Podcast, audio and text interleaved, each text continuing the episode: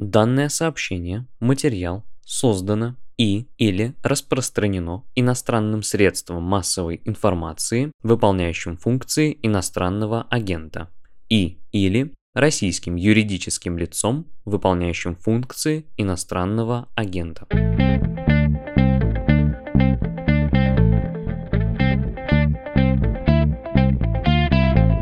Вы включили подкаст «Что случилось?» Выпускается «Медузой» каждый будний день или даже чаще под лозунгом о новостях, которые долго остаются важными. Сейчас поговорим о реакции постсоветских стран на, давайте буду говорить непривычно деликатно, на кризис между Россией и Украиной. Вопросы, как принято с меня, ответы даст Кирилл Кривошеев, журналист отдела внешней политики издательского дома «Коммерсант». Кирилл, привет.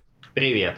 Я бы даже сказал, что очень нервозно выглядят бывшие страны СССР сейчас, не считая прибалтийских. Они, в общем, давно в нервном состоянии по поводу России, хотя, возможно, это кажется. Сейчас читаешь какие-нибудь новости и на все смотришь через призму вот этого конфликта. Давай начнем с Армении, и не только потому, что она на А, по алфавиту первая, еще потому что недавно министры иностранных дел Армении и Турции встречались, Ереван и Анкара, в общем, не самые дружественные стороны, поговорили в Анталии и, переводя на дипломатический язык, достигли договоренности развивать процесс нормализации двусторонних отношений. Кажется, что до дип-отношений, во-первых, недалеко, во-вторых, до открытия границы Армения перестанет быть э, в таком очень неприятном для себя положении. Я, во всяком случае, когда прочел этот заголовок, я так подумал, что вот, ну, конечно, а чего еще Армении делать, когда твой главный союзник Россия в таком положении, нужно искать какие-то новые способы существования. Но, кажется, я не прав. Ты до записи сказал, что все вообще неверно, и это фантазии. Можешь объяснить? Но это на самом деле не совсем так, хотя бы просто по той причине, что встреча-то в Анталии планировалась достаточно давно, и э, действительно армянские власти долго думали, принимать или не принимать в ней участие. Понимаешь, когда вот в январе или феврале для нас 11 марта казалась такой вот отдаленной перспективой, и думали, да, вот встретятся Армения и Турция, о чем-нибудь поговорят, просто как ты знаешь, это не первый контакт между турецкими и армянскими властями. До этого были встречи в Москве, назначены спецпредставители, которые должны нормализовывать отношения. Но вот именно приглашение на форум в Анталию, вот именно чтобы непосредственно глава МИД Армении поехал именно туда, это действительно знаковое событие, но не более знаковые, чем встреча Дональда Трампа и Ким Чен Ына, если ты понимаешь, о чем речь. То есть, как бы встреча там может быть с фанфарами, знаковая, долгожданная, а что после нее, это абсолютно другой вопрос. То есть э, не раз были знаковые помпезные встречи. Можно напомнить, что еще при Серже Сарксяне Турция и Армения пытались проводить так называемую футбольную дипломатию. Абдулла Гюль, президент Турции, даже приезжал в Ереван на футбольный матч. И это было так знаково тоже. Казалось, что вот сейчас уже мы в шаге от исторических решений, но, к сожалению, нет. Поэтому я должен сказать, что да, это важно, но, пожалуй, сейчас именно кризис между Россией и Украиной оттянет какое-то развитие этого сюжета, потому что для того, чтобы этот сюжет развивался, нужна дипломатическое вмешательство Москвы, а Москве совсем не до этого. И, как я уже сказал, так как встреча была назначена раньше, нельзя сказать, что это реакция Еревана на действия Москвы в отношении Украины. Реакция Еревана на действия Москвы в отношении Украины, разумеется, есть, но она другая. А расскажи тогда какая? Ну, Армения и Киргизия – это две страны, в которых наблюдается прям такой невероятный плюрализм. То есть э, в Ереване и Бишкеке мы можем видеть митинги как за, так и против. Прости за этот дурацкий каламбур «за» прямо вот буквально с буквой «Z».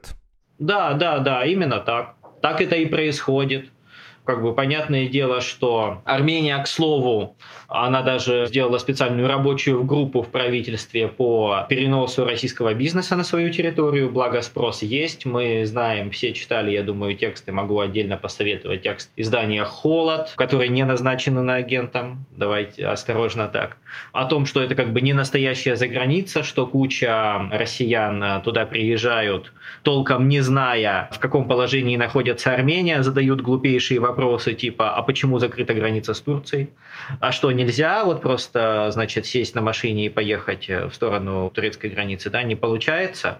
А почему закрыта граница с Азербайджаном? Вот я просто не в курсе. Люди действительно задают такие вопросы. Это вызывает определенное раздражение, но вот э, буквально я вот готовясь к этому подкасту посмотрел, что в центре Еревана прошел митинг с лозунгами «Нет англосаксонскому нацизму», «Нет империи лжи» и «Денацификация». И впереди этого митинга шли очень красивые девушки в таких гвардейских, я бы сказал, камзолах с барабанами. И вот было барабанное шествие, и с такими лозунгами, соответственно, эти люди поддерживали действия России на Украине.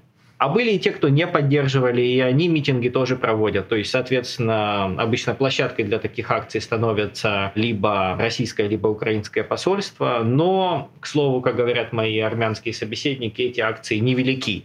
Потому что, в общем-то, да, Армения начинает задумываться о том, как жить в таких условиях, какую, может быть, выгоду получить. Это, к слову, о переносе бизнеса. Но Армения очень осторожна. Очень осторожно, боится сказать что-либо лишнее вообще по этому поводу. По понятным причинам. По причинам своей огромной зависимости от Москвы, да и от Киева тоже. Потому что все-таки Армения это страна с огромной диаспорой, и приходится уже считать жертвы среди этой диаспоры. И вот даже издание «Спутник» я смотрел, оно вроде бы как пророссийское, а оно сообщает, что погибло 11 представителей армянской диаспоры. Я про Армению и про перенос бизнеса тебя еще обязательно спрошу. Мне кажется, что это важные перспективы на будущее. Можно отдельно про это будет чуточку поговорить. Ну и не только про Армению, про другие страны, которые смогут, вероятно, многое выиграть. Давай продолжим, может быть, обзор. И, кажется, Средняя Азия тут крайне интересный регион. Если честно, страшно хочется поговорить про Узбекистан. Он себя любопытно повел. Не то, что неожиданно, но любопытно. Но нервничает, кажется, больше всего Казахстан, учитывая учитывая его интеграцию в Евразес, очень свежий и крайне любопытный опыт участия группировки ОДКБ во внутриполитическом конфликте, пусть это и формально было названо внешней угрозой, да, борьбой с террористами, но это было важное явление, которое мы сейчас э, под грохот нынешних пушек подзабыли, его нужно тоже иметь в виду. Ты с чего хотел бы начать? С Казахстана или с Узбекистана?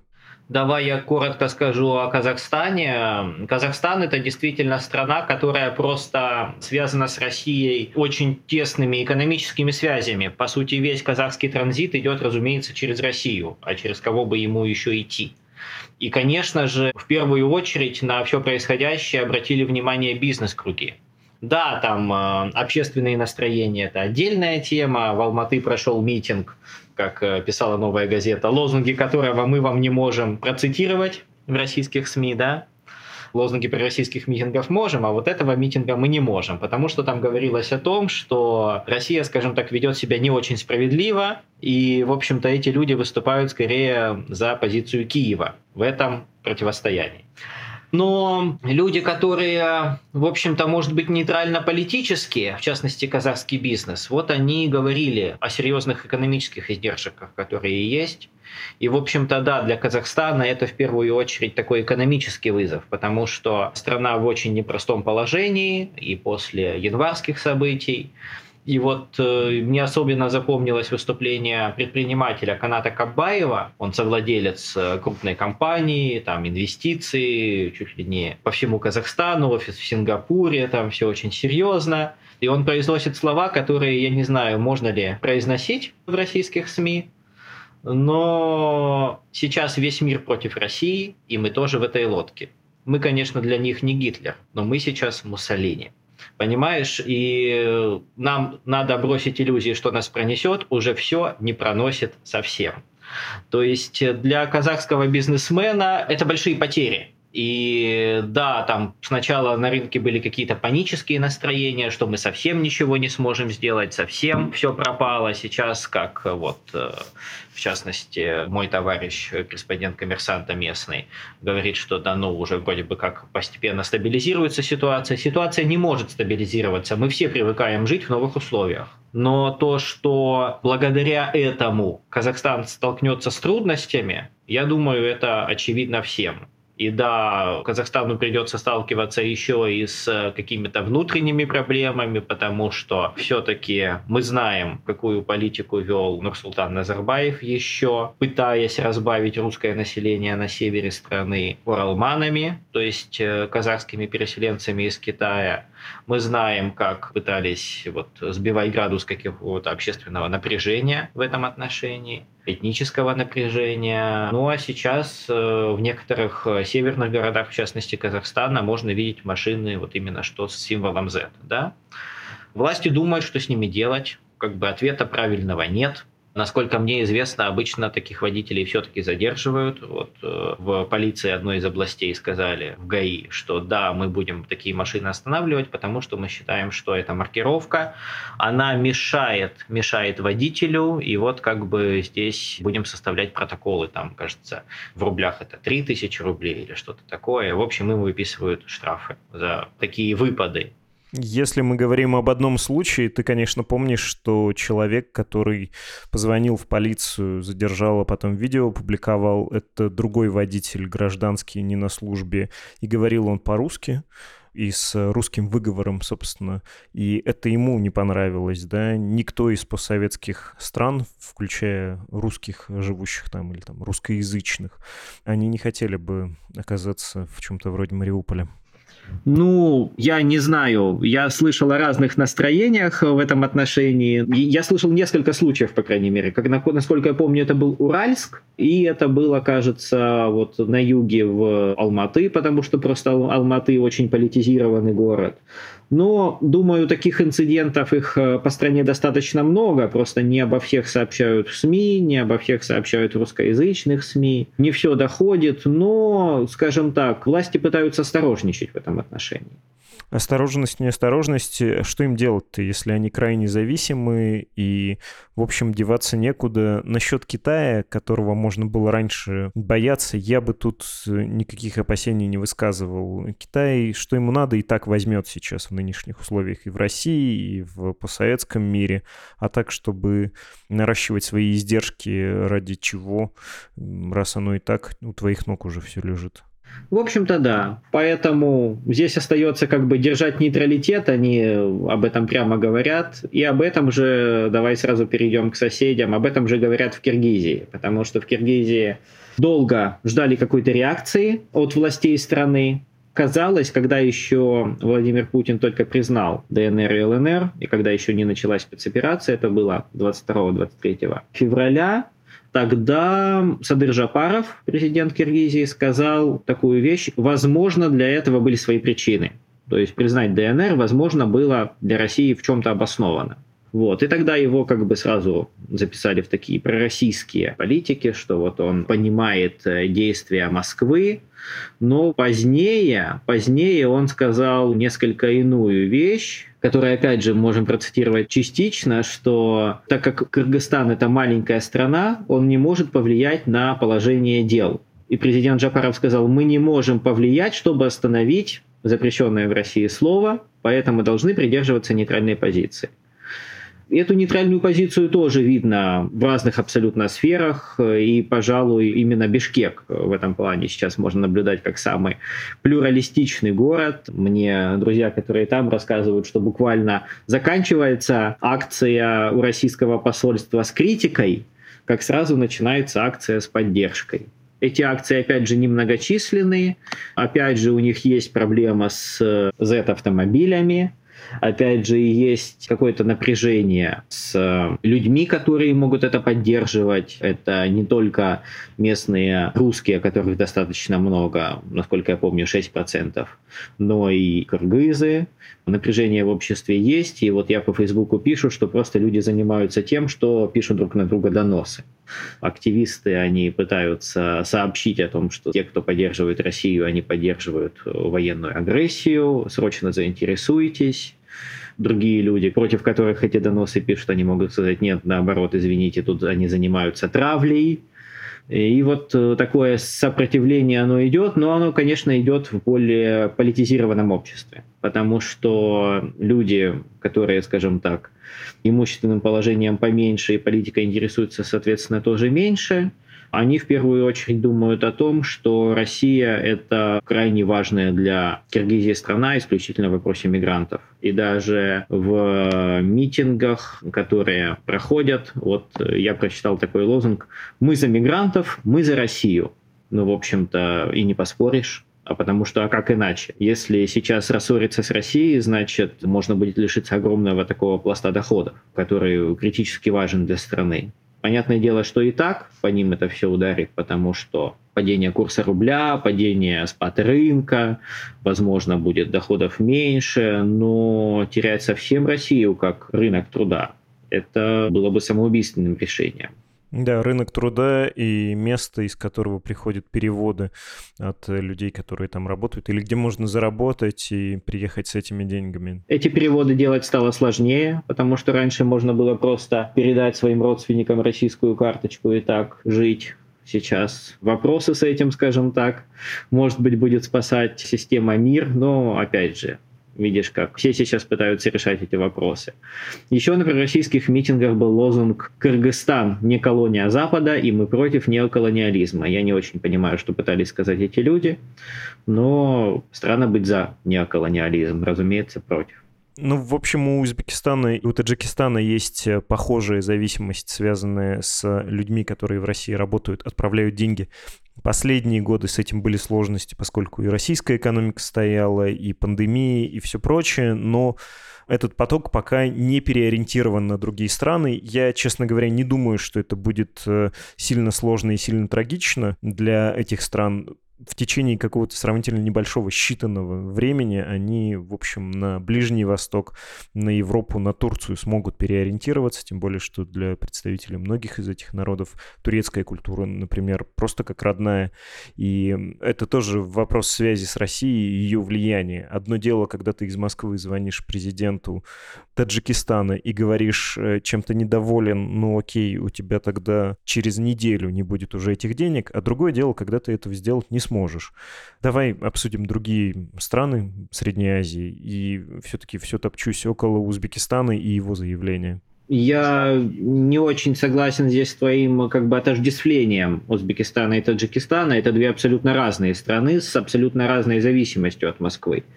И, к слову, Таджикистан вот во всех этих обзорах, я же тоже делал обзор для коммерсантов в частности, как э, кто отреагировал, и вот э, должен сказать, что про Таджикистан сказать нечего, там просто молчание. Вот на официальном уровне там просто такое гробовое молчание на эту тему. Отдельные эксперты могут высказываться в ту или иную сторону, но, опять же, все эти эксперты, они, даже если имеют работу в каких-то государственных э, центрах научных Таджикистана, они обязательно в беседе с журналистами оговариваются «я сейчас говорю от своего имени», чтобы, не дай бог, не получить проблемы на работе. Человек говорит, что вот только от своего лица. При этом он может вполне раскритиковать позицию Москвы, разумеется, в иноагентах таких как «Радио Свобода», ее местная редакция, в каких-то других таджикоязычных оппозиционных СМИ, там вещающих откуда-то из Европы. Разумеется, могут быть какие-то опасения, даже открытые обвинения в адрес Москвы, либо просто рассуждения о том, что как же мы будем, если рубль упадет, если доллар будет по 150 рублей, как же мы будем жить. Но это все вот опять же, во-первых, упирается в экономическую плоскость, во-вторых, это вот такой вот э, низовой уровень а политический уровень, он абсолютно нейтрален. Он просто вот настолько тихо, как сложно себе представить. Только в Туркмении может быть тише в этом вопросе. Там-то вообще, разумеется, никак э, ничего не прокомментировали. Узбекистан же, можно сказать, что сказал громче всех о своем отношении к этой э, ситуации. Тут можно зачитать министра иностранных дел Абдулазиза Камилова, который сказал, что Узбекистан привержен поиску мирного решения ситуации регулирования конфликта дипломатическими средствами. Для этого, прежде всего, должны быть немедленно прекращены военные действия и насилие. На этом, казалось бы, можно было остановиться, и ничего бы не произошло. Это максимально мягкая, максимально нейтральная формулировка. Но нет, он решил добавить, что Узбекистан признает независимость, суверенитет и территориальную целостность Украины и, соответственно, не признает Донецк и Луганск отдельными республиками. Зачем это было сказано? Никто не сомневался, что это такова позиция и есть, потому что, в общем-то, никто из постсоветских стран не признает и не собирается признавать ДНР и ЛНР как э, независимые государства, но, однако, кто-то может об этом промолчать аккуратно, а здесь это было артикулировано. Ну, потому что в самом деле можно сказать, что еще со времен э, Ислама Каримова и по сей день, да, действительно, Узбекистан демонстрирует э, такую вот э, отдаленность, дистанцированность от Москвы. Узбекистан э, не входит в какие-то объединения, в особенности военные, связанные с э, Москвой. То есть из УДКБ Узбекистан выходил дважды. Насчет ЕАЭС мы знаем, какие идут сложные торги по этому поводу, что это очень э, такой тоже стрессовый для них вопрос. И с большим трудом Москве удалось убедить Узбекистан стать наблюдателем при ЕАЭС. Ну а дальше они таким образом получили право вроде бы как смотреть и сомневаться.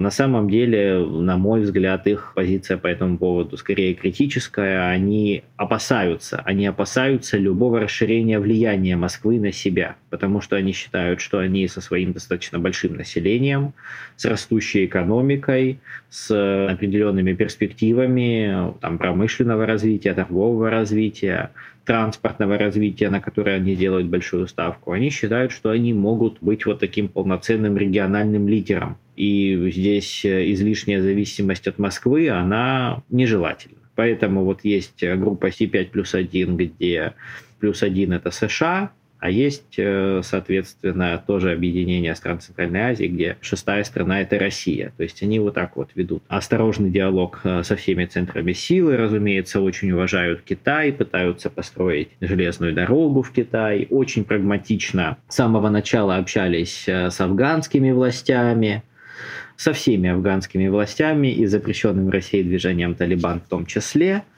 то есть это вот э, просто такая страна, которая пытается избежать любых излишних, на ее взгляд, связей с внешними игроками, потому что считает, что это может э, навредить ее суверенитету. У нас, мне кажется, из стран, которым вообще могут быть вопросы, потому что с Грузией все понятно, да, ее позиция. Остался только Азербайджан. Если хочешь, можешь рассказать о нем, и нужно подводить э, итог, переходить на более высокий уровень обобщения. Я просто хотел заметить, когда ты говорил про молчание гробовое, которое было в Таджикистане. Ну, в общем, эта же стратегия, она примерно у всех, если судить по голосованию в ООН. Либо отказ голосовать, либо воздерживаемся, мы никого не осуждаем, мы не хотим в это втягиваться, потому что мы и от России зависим, но и не хотим перенять на себя вот эти токсины, которые она сейчас вырабатывает. Да, да, безусловно, это так. Но опять же, видишь, здесь есть очень много оттенков серого, потому что вот... Э, а что насчет ДНР и ЛНР, кстати говоря? А вот если мы даже отбросим так называемую спецоперацию, ДНР и ЛНР – это правильный шаг Москвы или нет? Вот вроде бы президент Жапаров как бы допустил, что это может быть и оправданным шагом Москвы. Владимир Путин поговорил с э, президентом Узбекистана, и именно на сайте Кремля есть момент, что президент Узбекистана с пониманием высказался о позициях и действиях Москвы. До этого подобная формулировка была после разговора Путина с Садыром Жапаровым, при этом на сайте администрации президента Киргизии этот разговор был передан в несколько других тонах. Ну, то есть э, не секрет, что когда два лидера поговорили, то потом пресс-релизы об итогах встречи могут отличаться. Одна сторона привлекает внимание к одним вопросам, другая к другим. Но вот здесь именно, что Москва пытается показать, что и Киргизия, и Узбекистан относятся с пониманием, а если честно, мы не знаем. Мы не знаем, что было во время телефонного разговора, у нас же нет распечатки, и как бы вот какие именно слова из прямой речи Шавката Мирзиёева, президента Узбекистана, Москва записала в том, что он высказался о позиции и действиях э, российской стороны с пониманием. Не знаем. Наверное, каждый из них э, в беседе с Владимиром Путиным пытается действительно выразить ему какое-то уважение, как бы показать, что, конечно же, мы не хотим э, рвать с вами отношения, потому что мы как бы дорожим отношениями с Россией, действительно мы зависим от вас. Но не знаю, не знаю, действительно ли это какая-то вот такая открытая поддержка, даже в личном разговоре.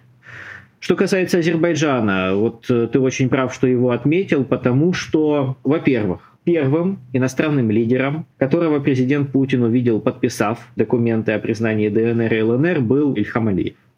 И это на самом деле очень важно, потому что вот в мире есть две противоборствующие концепции, территориальная целостность и право народа на самоопределение. И вот Азербайджан радикальный сторонник территориальной целостности. По понятным причинам, да? То есть, э, как считает Азербайджан, никакие там внутренние противоречия не должны приводить к тому, что часть территории отделяется и становится независимым государством. Здесь же можно сказать, что вот Ильхам Алиев побывал на празднике права народа на самоопределение, когда Владимир Путин только что подписал, то есть он, возможно, чувствовал себя там несколько неловко. Но, опять же, разумеется, Ильхам Алиев ничего на эту тему не сказал, а вот в азербайджанских СМИ можно видеть вполне яственное сочувствие украинской стороне в русскоязычных СМИ, которые мы все можем читать, видно, что Азербайджан это очень волнует. Опять же, разумеется, Азербайджан не смог проигнорировать тот факт, что консульство Азербайджана в Харькове пострадало от обстрела. Мы можем промолчать о том, с чьей стороны был обстрел, но то, что оно пострадало в ходе этого конфликта, это просто непреложный факт.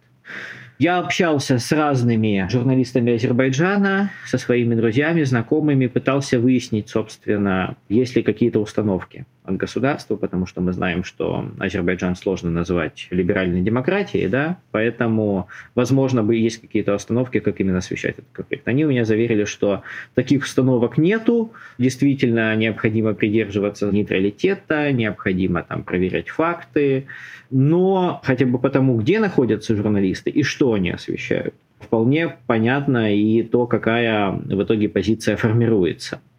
И да, еще с самого начала можно сказать, что Украина и Азербайджан – это две страны, которые считают себя пострадавшими от э, сепаратизма, и это скрепляет их солидарность между собой.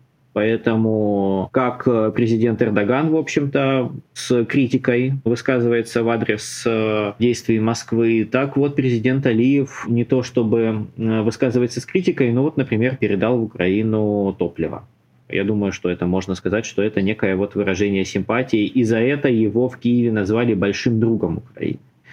Что еще привлекло мое внимание, есть в Азербайджане несколько СМИ, которые считают, скажем так, выразителями точки зрения властей, может быть, какой-то подспутной точки зрения. И я процитирую немножко, потому что это прямо-таки очень показательный момент. Выступление сделал министр внутренних дел Азербайджана бывший, бывший, который был еще вот э, в 90-е, Абдулла Аллахвердиев, и он решил вспомнить про такого человека, как Сурет Гусейнов. Сурет Гусейнов в свое время, во время еще Первой Карабахской войны, пытался выступить против правительства Народного фронта Азербайджана. А тогда, как известно, в Азербайджане была политическая нестабильность. Э, президент Абульфас Аль-Чебей был слаб, страну как бы раздирали противоречия, и, разумеется, это, в общем-то, и помешало победить в той войне.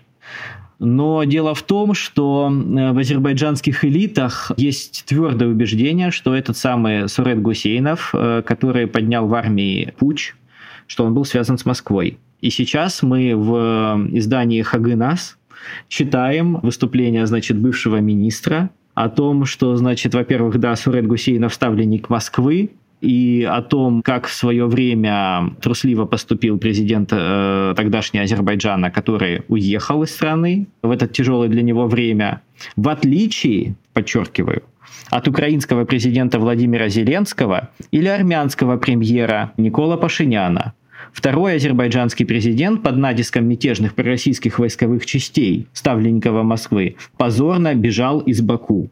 То есть, понимаешь, значит, Владимир Зеленский герой, потому что остается в Киеве. Да, слушай, невероятно сладко звучит эта цитата «свести счеты и с прошлым, с призраком твоего противника, и похвалить Зеленского, и про российские войска сказать». Очень тонко, да. И похвалить Зеленского, и даже похвалить Пашиняна, Пашинян понимаешь? поразил больше всего, да. Под этим соусом можно даже твоего противника в последней войне де-факто похвалить. Это я просто, честно говоря, поражен. Смотрю на это как э, на вот эту чеканку восточную, когда узор складывается является совершенно фантастической. Я чуть-чуть продолжу. Почему еще Пашинян прав с точки зрения вот этого, значит, бывшего министра? Потому что в феврале прошлого года Никол Пашинян не отступил перед мятежом пророссийского генералитета и прокремлевской оппозиции.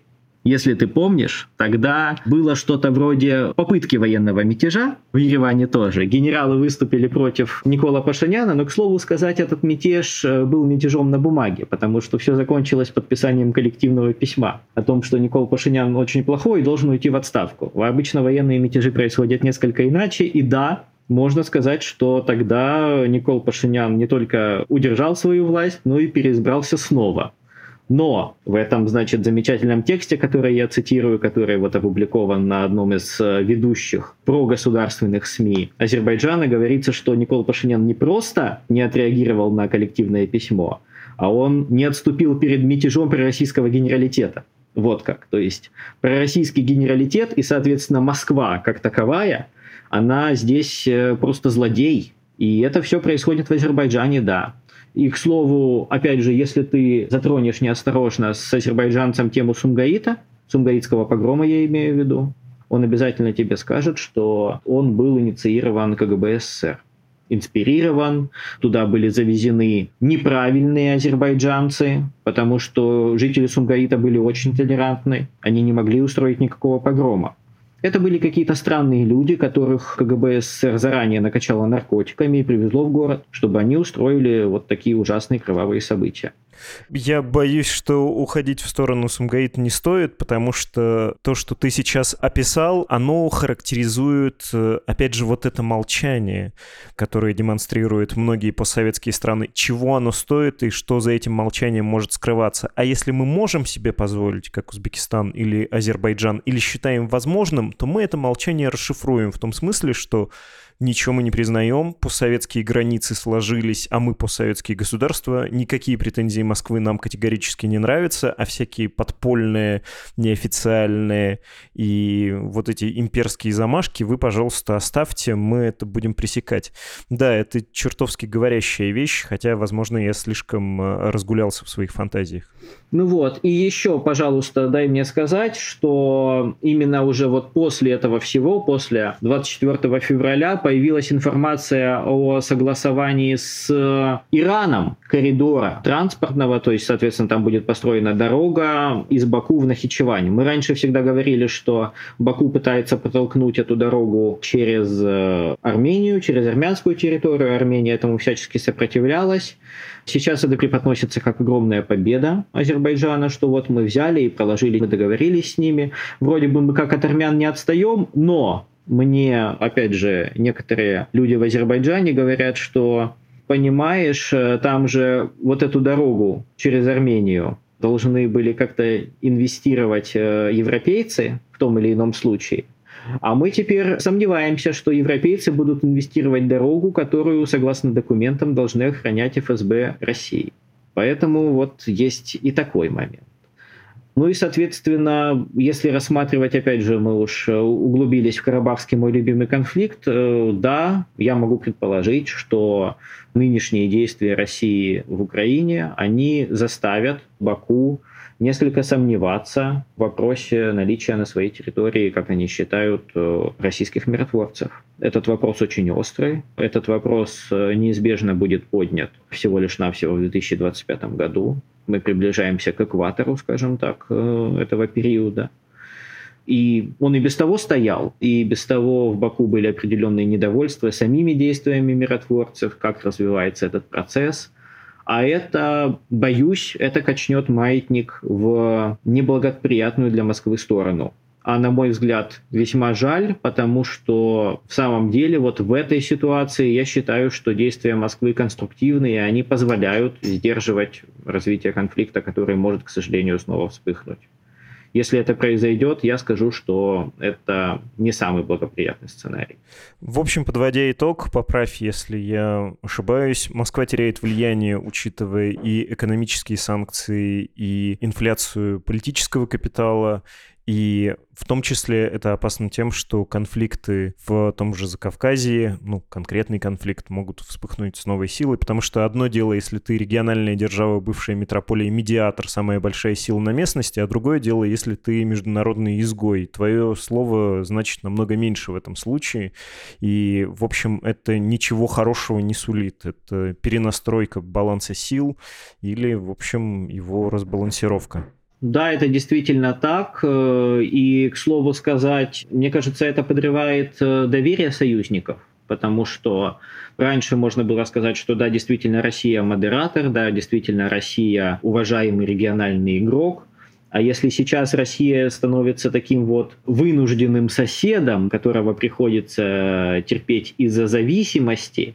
когда действительно все сложнее убеждать своих граждан в том, что Россия – это и гарант безопасности, и надежный союзник, и что отношения с Россией критически важны, то боюсь, да, как бы вот это исчезновение какой-то искренности даже в отношениях между самими элитами. То есть э, я думаю, что и Москва может начать подозревать она и так, разумеется, подозревает. Но когда сейчас она может понимать, что у ее соседей есть основания как-то опасаться тех или иных действий, то это не позитивно влияет на саму региональную политику и на сами международные отношения, которые на постсоветском пространстве традиционно очень-очень сложные. И да, в это может вмешиваться политический компонент, потому что в каких-то постсоветских странах политики, прямо скажем, нету. То есть она как-то закопана внутрь, и э, все решают отношения между двумя лидерами. А вот э, в Киргизии, в Армении, в Азербайджане, так или иначе, какая-то та или иная политика может быть, даже несмотря на очень рациональные и прагматичные отношения между лидерами, может всплыть такое, что те или иные их шаги будут не поняты обществом. И это будет действительно очень тяжело. То есть я хочу сказать, если очень коротко, то политика на постсоветском пространстве становится намного сложнее, и международные отношения становятся сложнее в связи с э, происходящим на территории Украины с 24 февраля 2022 года. В общем, ничего хорошего это не сулит. Единственное, сколько-то положительное, что я могу найти, и тут мы должны обещанное слушателю в начале нашего разговора вернуть или предоставить э, если есть что-то в этом хорошее, так то, что некоторые страны бывшего Советского Союза смогут извлечь выгоду. Я говорю про миграцию московской не только публики из числа айтишников и вспугнутых, испуганных гуманитариев в Армению, Грузию и другие страны. Как тебе этот процесс? Ты за ним наблюдаешь, и как тебе кажется, местным это быстро надоест, или они все-таки рационально извлекут из этого выгоду? Ты упоминал Армению, смотреть на нее действительно крайне интересно сейчас, потому что Ереван превращается просто в какой-то Берлин Кавказа, в смысле IT. Страна с таким маленьким рынком и с такими исходными данными, очевидно, не могла бы себе позволить IT-сектор, который у нее вот буквально за неделю сейчас начал формироваться. И это, кажется, вещь не дурная. Видишь ли ты в этом что-то хорошее? Ну, для этих стран. Для России ничего хорошего, конечно. Да, возможно, будет извлечена определенная выгода. По переносу бизнеса в Армению это уже есть. Вот я же говорил, что даже правительство создало специальную почту, специальную рабочую группу, куда ты вот пишешь, там я хочу перенести свою компанию, она занимается вот этим, сотрудников столько, помогите, пожалуйста. И оказывают некую помощь по перерегистрации юридического лица на территории Армении. Да, как минимум налоги, что ж, разумеется, Армения получит в этом отношении. Но, к слову, Ереван для многих это просто перевалочный пункт по пути либо в Европу, либо в Грузию, потому что в Грузию просто самолеты не летают, удобнее доехать из Еревана. В Армении можно находиться по российскому паспорту внутреннему, и, соответственно, если ты приехал по внутреннему паспорту, взял с собой заграничный, ты пошел в какое-то консульство оформлять себе визу, и пока ты ждешь эту визу, ты спокойно ходишь с внутренним паспортом, это вроде бы как тебе так комфортно. То есть там действительно комфортно находиться, пока ты ожидаешь визу третьей страны, куда бы ты хотел отправиться. Поэтому мы не знаем, что будет с этой массовой русской иммиграцией в Армению через несколько месяцев. Возможно, она даже и рассосется. Кто захочет куда-то уехать, те уедут. Оставшиеся будут что? Формировать для себя новый мир, будут изучать не только Ереван, но и Гюмри, и даже села какие-то в Армении. Это как вот в тексте Холода, который я только что прочитал, так потрясающе звучит, что создаются чатики из московских айтишников, где какой-нибудь relocate э, в Гюмри, да, это звучит как э, грин-карта в Барнаул но это наша новая реальность, и да, люди как бы к ней пытаются привыкать.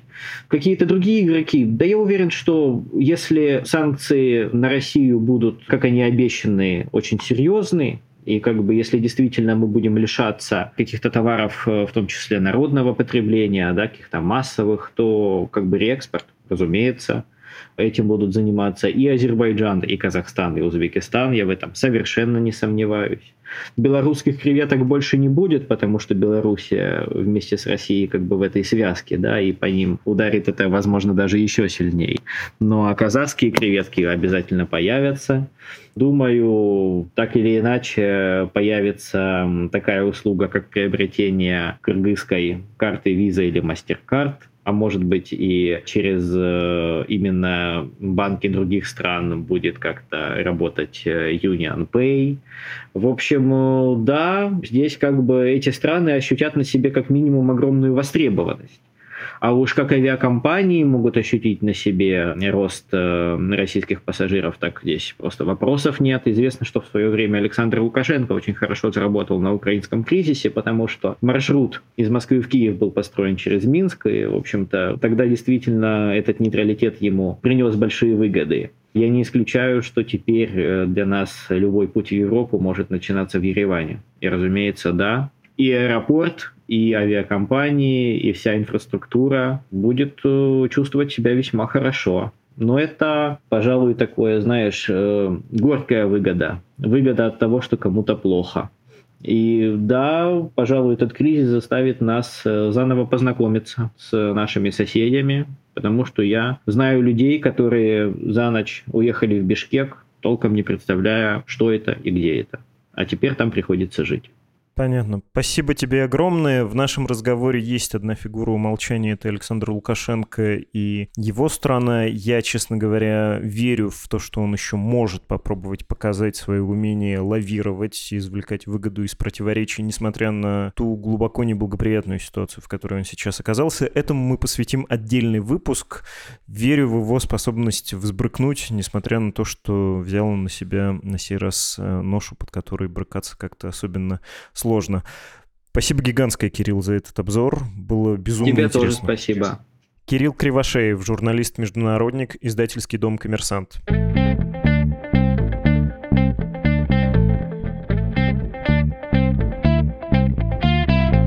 Этот выпуск открыл наш слушатель Артем. Спасибо большое, Артем. Вы слушатель этого дня. Ну и, конечно, большое спасибо всем, кто пишет добрые слова на почту подкаст собакмедуза.io или даже в соцсетях меня находит, поддерживает. Николай, это я вам, в частности, говорю. А еще гигантское спасибо добрым, святым, бескорыстным слушателям, которые оставляют комментарии на YouTube и на платформах. Во-первых, доброе слово и кошки приятно. Во-вторых, я знаю, что вы знаете, что алгоритмы YouTube охотнее рекомендуют такие выпуски новой аудитории. Чертовски приятна ваша забота. Каждый раз захожу на YouTube и радуюсь вашим комментариям в духе «добрый день» или «спасибо за выпуск». Это все не пустые формальные слова, они имеют реальный вес, реальную пользу. Еще раз большое спасибо. Денежный эквивалент ваших добрых чувств мы тоже готовы принять. support.meduza.io — это адрес со всеми инструкциями санкциями. Там есть сложности с платежами из России сейчас, но из-за границы совсем никаких ограничений. Ну и также есть подписка на Медузу, как сказали бы в газетные времена, подписка, подписка. То есть email рассылка и телеграм-каналы, на них имеет смысл подписаться. Удобная вещь, попробуйте, если еще не сделали этого. Подкаст «Что случилось?» о новостях, которые долго остаются важными, был с вами. До встречи.